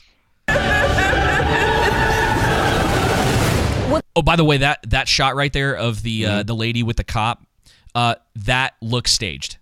That Yeah, looks like they that looks like an actor. What's also annoying is when they, you know, when they kill us. All white people kill black people. Yeah, that's super annoying. I guess. I mean, it's Huh. super annoying in that situation, but it it would be That's- that way when anyone tried to kill you or anyone That else. seems racist to say it, to generalize an entire culture and group of people off of the actions of few. Yep. What is Just me fragile saying. about whiteness when everything has been constructed around it? Every part of who I am has been distorted or criminalized. It's really just a bunch of white lies. We're storming the Capitol! You're not patriots. You're. Of course. You- I'm gonna get that. By the way, what he's wearing the little the, the, pelt and the Vikings horn. Wear it on I'm one of the gonna start wearing it for the podcast. Just to Uh, really confuse. I'm gonna I'm gonna do that. Paint my face, but then I'm gonna have a Joe Biden flag behind me just to really confuse everyone. Yeah.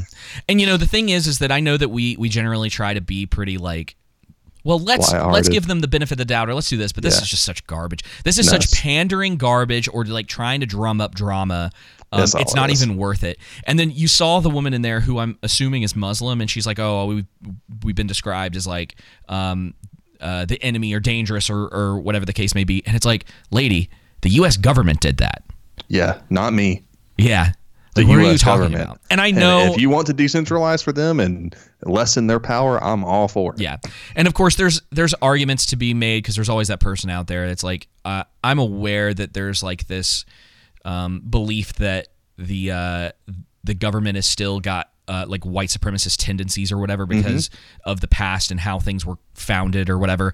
But it's Mhm. just it's such garbage to constantly generalize. This is the problem with um, everything going on today, and I'm not even gonna play the rest of the trailer. It's Okay. freaking garbage, dude. I'm He has nice teeth though. he does have yeah that's weird right like why is that guy's teeth why are his teeth so nice um it's it's just one of those things that's so disingenuous to lump everybody into these monoliths Yeah. right like you even heard it from that one lady she's like i hate i hate when white people kill us Yep.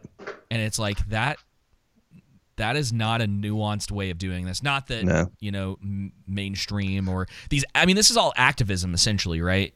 Um, yes, and that is hilarious how racist that is. I am definitely racist, watching that dude. so I can just laugh at the racism. But I just I wanted to bring it up because I don't. it's just like when I hear like KKK people say like do, do the same thing with black people, generalize a whole group. That's why I love it when Daryl Davis was talking to one of them. He said, "Well, you realize like ninety something percent, whatever the percentage is, uh, of serial killers are all white. Does that mean all white people are serial killers? And that's in their DNA, you know? And so Yeah. again, stereotyping, being prejudice, General um, gener- being- generalization seems to be quite uh, racist. All right, well, what's this next one you got for us? Okay, so um, I this kind of surprised me when I found it, and I wanted to pull up some extra notes that I made because I didn't want to read the Mhm. entire article. Um, there is a uh, a new. I- We've talked uh, about Bel Air in the past on the podcast, Mhm. um, and I wanted to just bring up a little bit of this. Um, sorry, because this uh, this article, um, this is from the show. I, I'm pretty sure this is supposed to be the Will Smith character on the left, Yeah. and then that's um, Uncle Phil on the right. Right. Um, and this article, forgive me, I'm trying to move some things around. Um, talks a lot about uh, this show, and it's uh, it's titled um, "Bel Air is a frustrating reminder that representation isn't enough."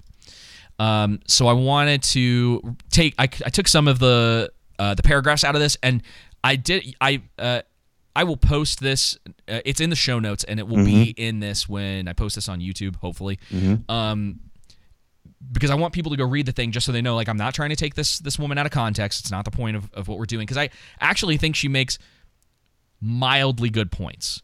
There's Okay. there's still a lot of um, issues with this where this uh, this obsession in uh, like the corporate press or like activism like the like activist press um, Mhm. is just like seeping through a lot of this. Um, but here are a couple things from it. Uh, revisiting a Sundance panel with black filmmakers who work uh, whose works appeared at the festival in January, I was struck by uh, what aftershock filmmaker Tanya Lewis Lee had to say about the state of Hollywood and its fixation on gangsters and struggle. Uh, where's the story about the tech bro who's doing something? Lewis Lee asked. Where's the story about the black guy who's MacGyver? Where is our black Indiana Jones? Does that sound familiar to you? Yeah. Uh, that's like we talk about this all the time. Um, I'm gonna go down here. So, do do do. Where was I? Uh, Lewis Lee thinks these projects are on the horizon, that the industry is waking up and realizing what we really have to offer, which mean she means black people. Yeah. Um, I also I would also want to mention that it's it's hard to 100% know where this uh, this woman is coming from uh, because she makes pretty vague statements. Again, kind of generalizing um, blacks as like a monolith, as if Mhm. ev- every single um, person who is the same skin color of her believes the exact same way she does about these things. Right. And, and that's kind of what I'm getting from it, but that's taking it from an outside perspective without really knowing. Um, uh, waking up, uh, what we really have to offer, but, and this is the author writing this, I doubt such reform is possible. So it's kind of a rough place to start uh, with a discussion about uh, Bel Air. Mhm. Um, sorry, I'm moving some things around. You're fine. Do do do.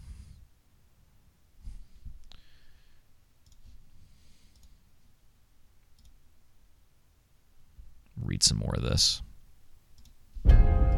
Oop. Forgive me. You're good.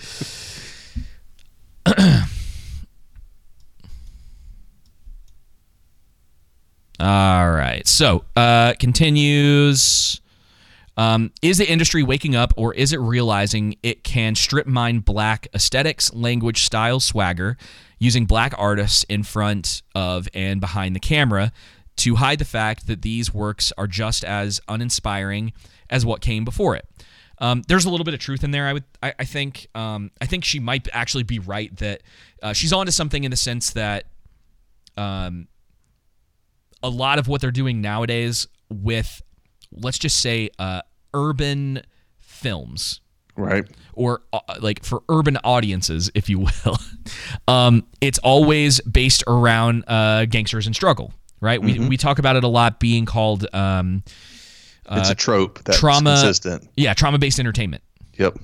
And everything seems to be around that trauma based entertainment, or they're like like gangsters, or it's very like stereotypical for uh, a, you know in a few different ways, and you don't see a lot of these stories that are starring um, uh, black actors and actresses that are uh, in more of you could say like a pulp fiction vein or something along the that's Yeah. that's like uh, you know you have stuff like the Rocketeer and all these things from a certain time uh, time period where you could easily write a story where the central like struggle of the story isn't race, right?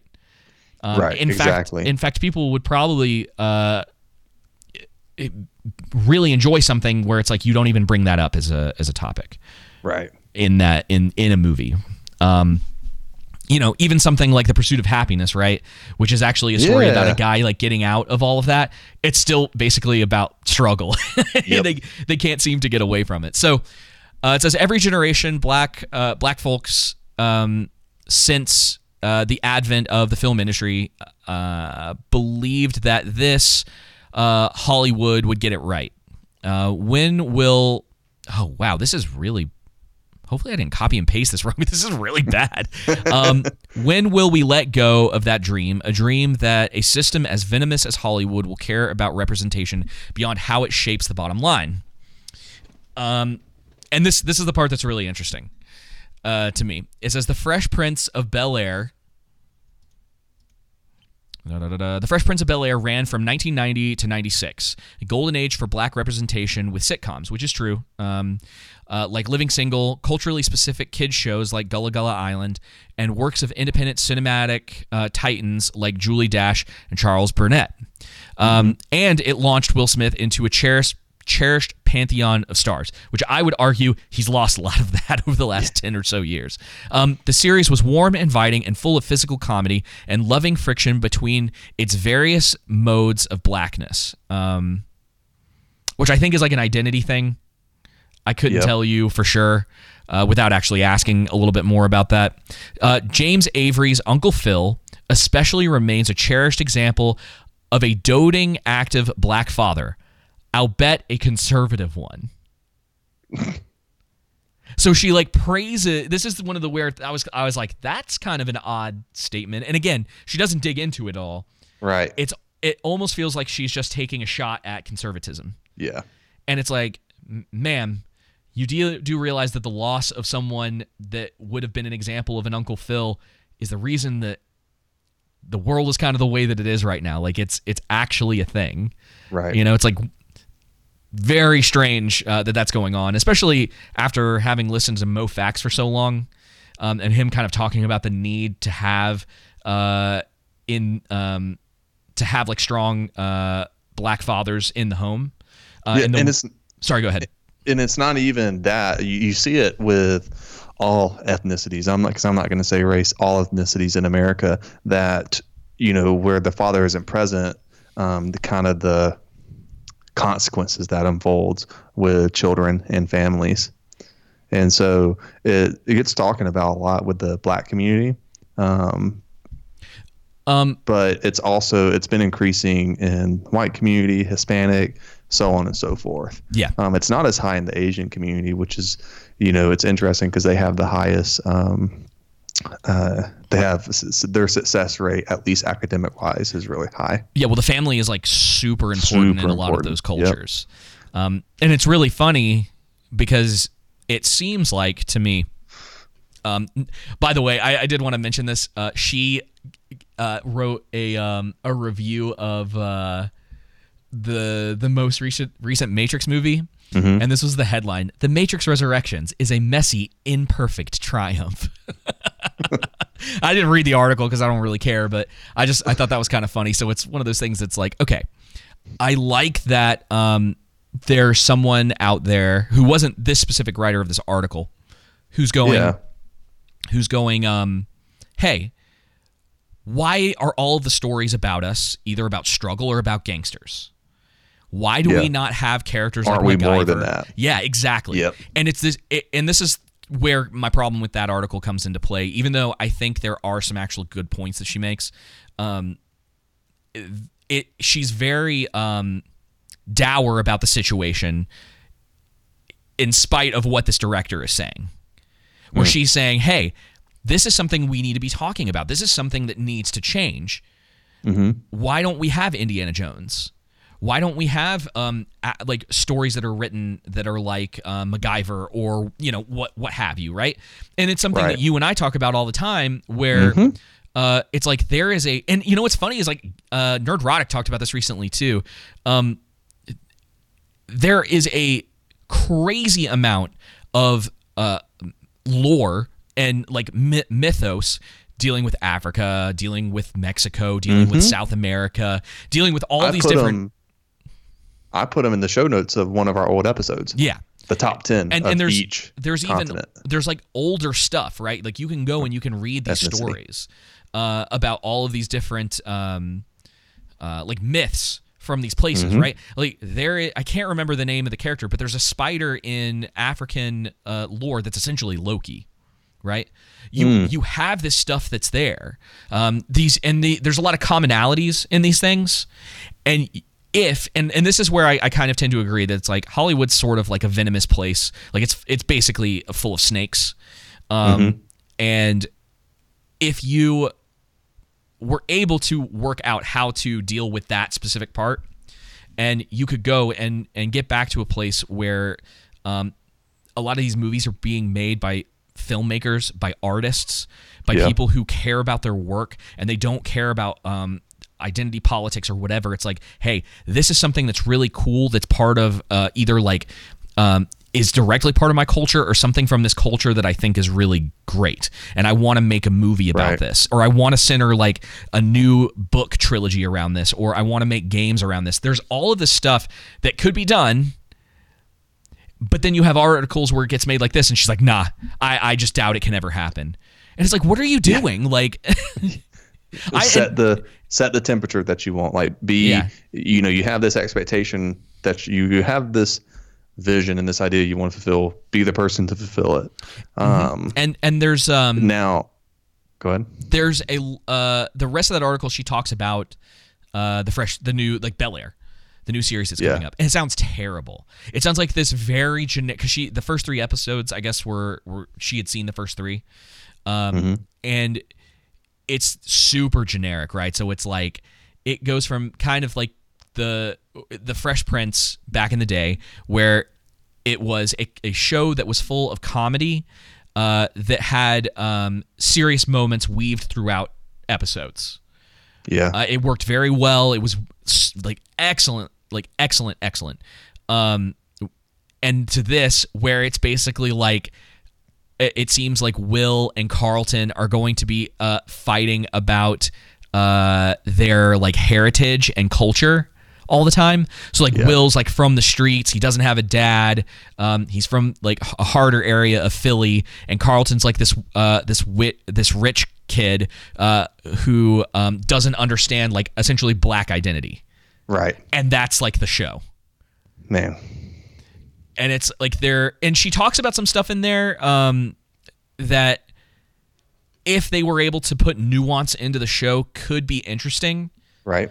if like there was a way for neither side to necessarily be correct about what the best way of life is but for them to learn from each other and be like oh Yeah. like oh so like for instance one of the big things i think that is generally a part of the original show is this idea that like family is important that like a Mhm. family structure is important even in the article um the the woman who wrote it is saying that um uncle phil was like a centerpiece of that just Yeah. even though he was conservative which is like stupid but still there's It's an important emphasis. even she understands that right and I don't think this show is going to do that. Um, I'm curious. does, but yeah, I, I don't think it's going to get beyond a season. I don't. I, there's not a lot of chatter as far as I can tell. Um, I guess. yeah, I haven't seen a ton of chatter about it either. Yeah. Um, so we'll see. I, I I'm I'm curious, and I, I I like the fact that there's somebody out there who's going who is potentially in those circles who's going like we can do more than just making uh, another 12 years a slave or um man what else Yeah. or or like any of the gang any of the gangster movies Another that have ju- been out there Yeah. um, I do like. There's a movie that uh, I remember enjoying uh, called Dope. Uh, that's Yeah. Oh, still. yeah, I know what you're talking about. It's still sort is of a good movie. Yeah, it's still sort of in that vein. But I remember it sort of being more of this like coming of age story with like those elements in Mhm. it, rather than them specifically being focused on either like um, a struggle or gangsters. I think those things are there, but they're more like decor like not decorations, but like they're on the outer edges of this story that's about these friends growing up. Um, so yeah, so uh, I guess we're gonna we're gonna move on because we got to talk So about. I was going to, yeah, I was going to say, talking about that, we are what over an hour and a half into this. Do you want to save the Doctor Strange trailer for next week to have, you know, something for next week as Nah, far as trailer knock, wise? let's just knock it out. Let's just go ahead and knock Yeah. it out. Okay. Yeah. Let's do it. Uh, all right, so I haven't actually watched this yet, so we're gonna watch through this entire thing. Um, Just and, play it uh, straight. and yeah, and I, and then I'll save comments or I'll I'll click back through as I notice things.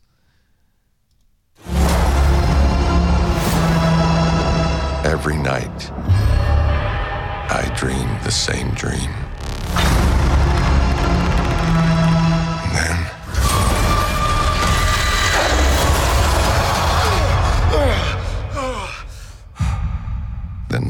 Nightmare begins.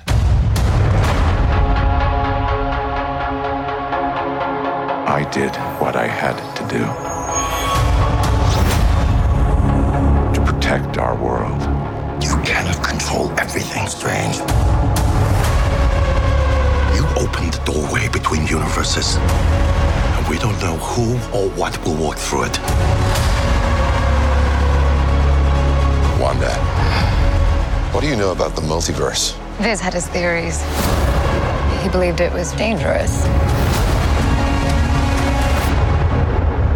He was right.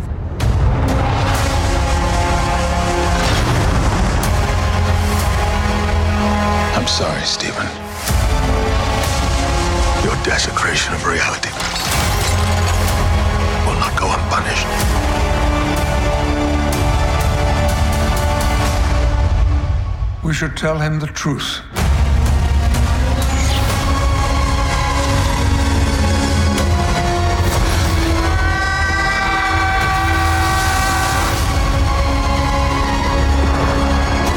Things just got out of hand.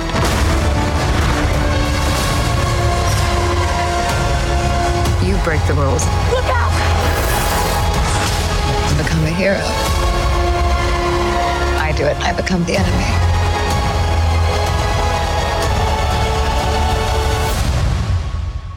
Doesn't seem fair.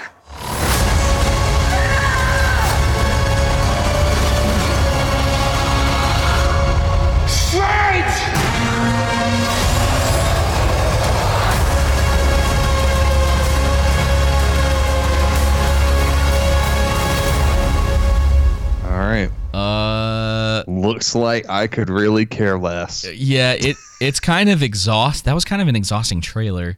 Um, so of course you have that that moment with uh, what I'm assuming is um, Professor Xavier. Yeah. Uh, he's bald and he kind of looks like he's rolling up to the Mhm. edge, and it obviously it sounds like him. Yeah. Um, man, I there's you a got couple. a few moments where it looks like old uh, Tom Cruise is going to be in there as Superior Iron Man. Yeah, that's one of the rumors going around is that Tom Cruise is going to be in the movie, and so this is one of the things about. Uh, They need that star power. Yeah. Uh, well, it's it's not so much that as that they learn the wrong lessons from Spider-Man. They need star power for for for sure. Yeah. Um, but it's less about Tom Cruise and a lot more to do with the fact that they everyone saw Spider-Man. Spider-Man made nearly two billion dollars. Like it it destroyed at the box office. It was unbelievable.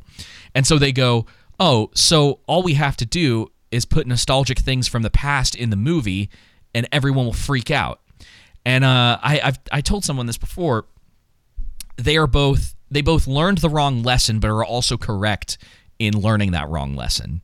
Yeah. Um, I look at something like Spider Man and I'm like, oh wow, like this is such a love letter to fans of uh, the old, the original Spider Man that Raimi did, Mhm. and then people, the whole Garfield thing was such a good way of writing his character to give him sort of like this closing arc to the point that people were asking Sony to bring Andrew Garfield back as Spider-Man so that they could actually give him a final movie and be Yeah. and like hey please do something respectful for his character or bring him back and give him like something new.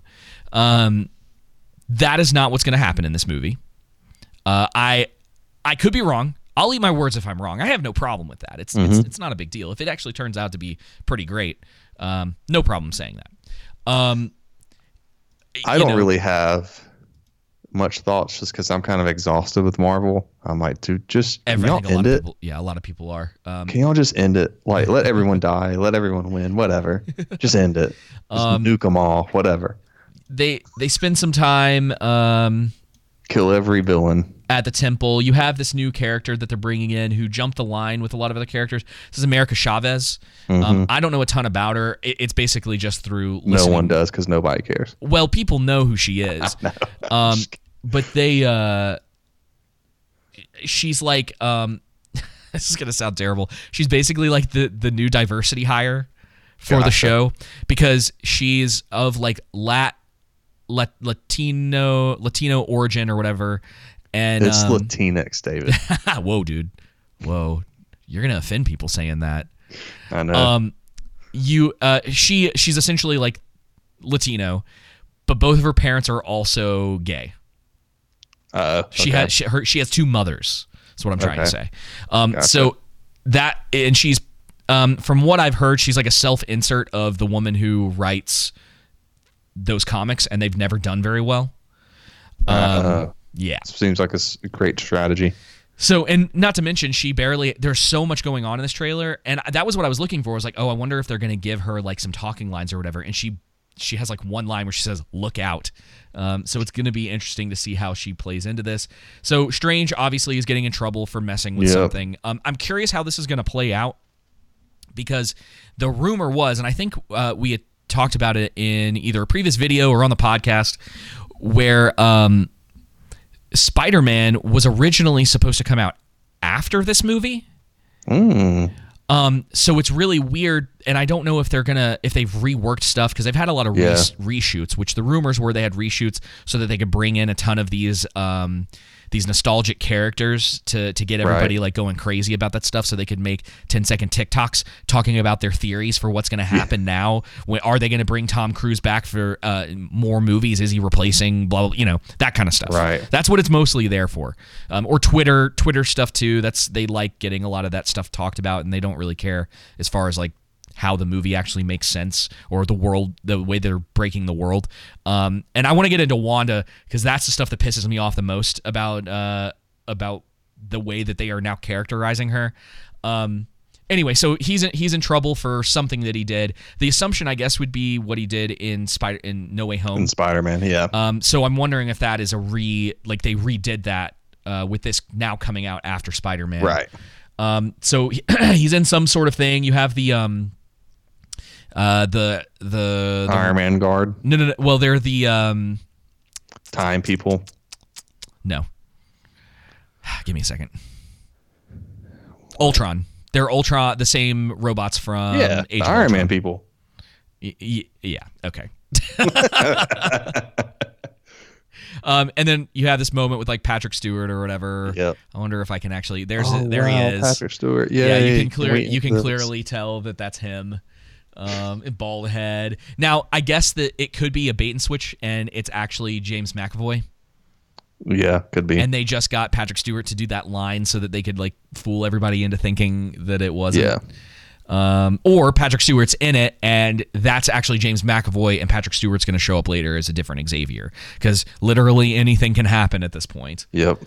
Um, Enter a new dimension. yeah, there's yada, some like yada, dinosaur yada. stuff. You got Sam Raimi's kind of like typical weird uh, horror elements. You got this uh, other Doctor Strange who's Yeah, like the evil one, Strange. and he uh, he showed up in the uh, What If series, so everyone's gonna like freak out because they're like, oh, I know him from that thing. Um, Strange looking confused. There's this like there's some stuff that I am not sure about here where it looks like I th- thought it kind of looked like Captain Marvel. I thought it looked like Iron Man, maybe. It could be. It's really hard to tell what's going on. Um. There's Evil Strange again. Um, you know, and then we've seen some of this stuff already before. This looks like a potentially like alternate reality for him, like Mhm. maybe a different Strange or a different Sorcerer Supreme, whatever the case may be. Yeah. None of that matters. But this is the only thing I really want to talk about. So the end of the trailer, they've got this whole thing with Wanda where she's like, you you change the world and you're considered a hero or like I manipulate things and I'm considered a villain. And I'm curious how this is going to play out because yes, Wanda, you are a villain because You like killed thousands of people. well, it's I don't I don't know if that's a case, but what she did is a, she tortured an entire town for a very long time to the point where Yeah. all the people in the town were begging her to either let them go or to kill them Yep. so that she could have a fake fantasy life with a, a dead guy and have like children show up, right?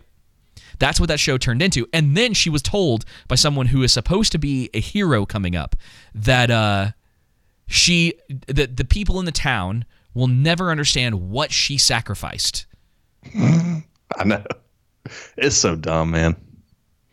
It's so dumb. So we'll yeah, see how that plays out. I, I tend to agree. This doesn't doesn't do a lot for me. There's a couple little things in here, like visually, that I that look kind of cool. Like this is very Sam Raimi, like Evil It Dead. looks better than Lord of the Rings. Yeah. Um. So and and I'll go see it. I don't know how how much I'll um.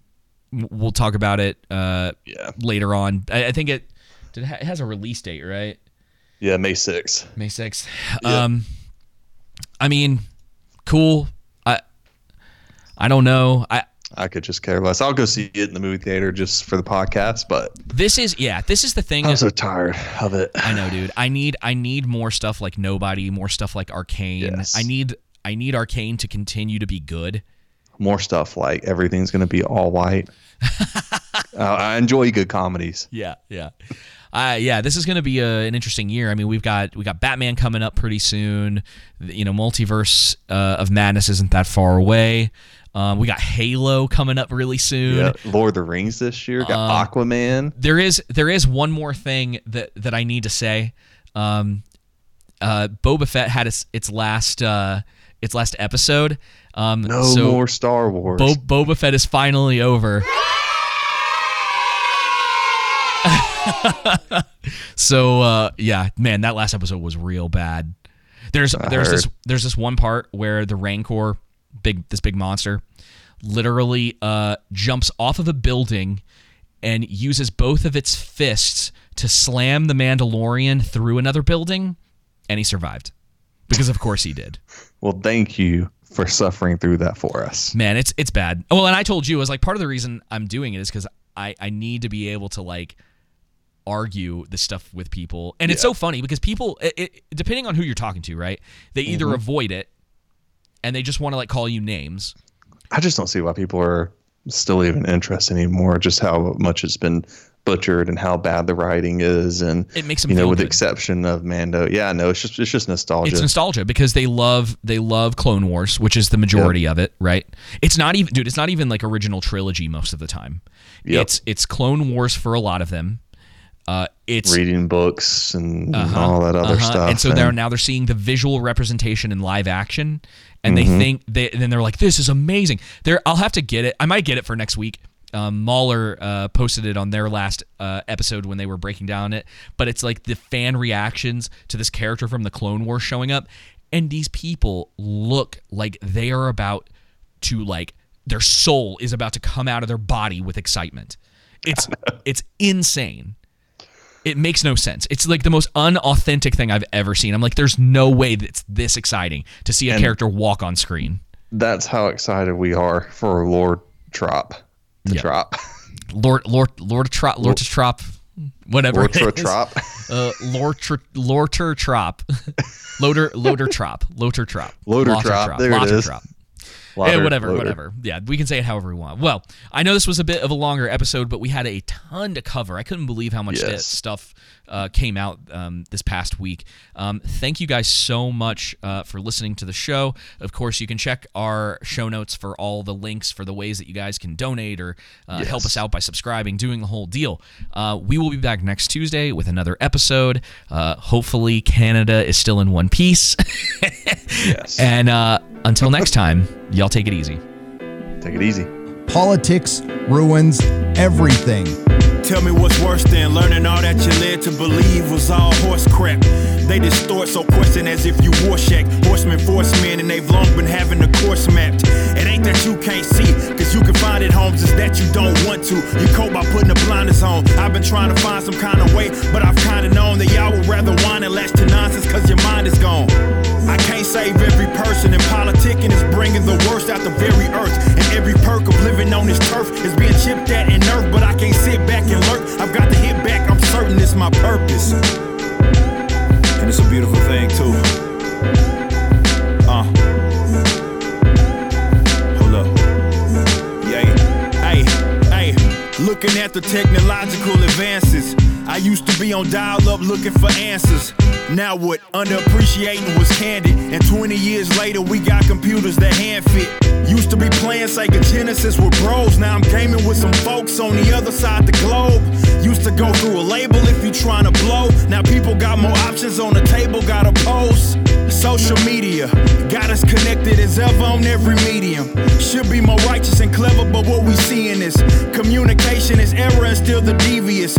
Evil's immediate, tedious that you gotta be remediate. Cause idiots get heebie jeebies in the event that they don't agree with you. Try to ruin your whole life cause you say what they dislike. God forbid y'all disagree without a fight. The type of stuff that will clear up if you lighten up, Jack. Your trifling subject, your life would right if you give up that. You're mad at nothing, not adding up when you're sad enough at a sad sack that gets aggravated. And now you pay it forward. Let people make your blood boil. Emotions firing like microwave foil or the oil. They annoy you. You add another's neck for the wrong reasons. Election years now seeming like full blown seasons. Man. You let politics ruin, or rather control, your whole life, man, you're gonna be a miserable person. Straight up. And unfortunately, that's where we're at. A lot of people are consumed by this. And it's driving them crazy, and they hate their neighbors. Sad.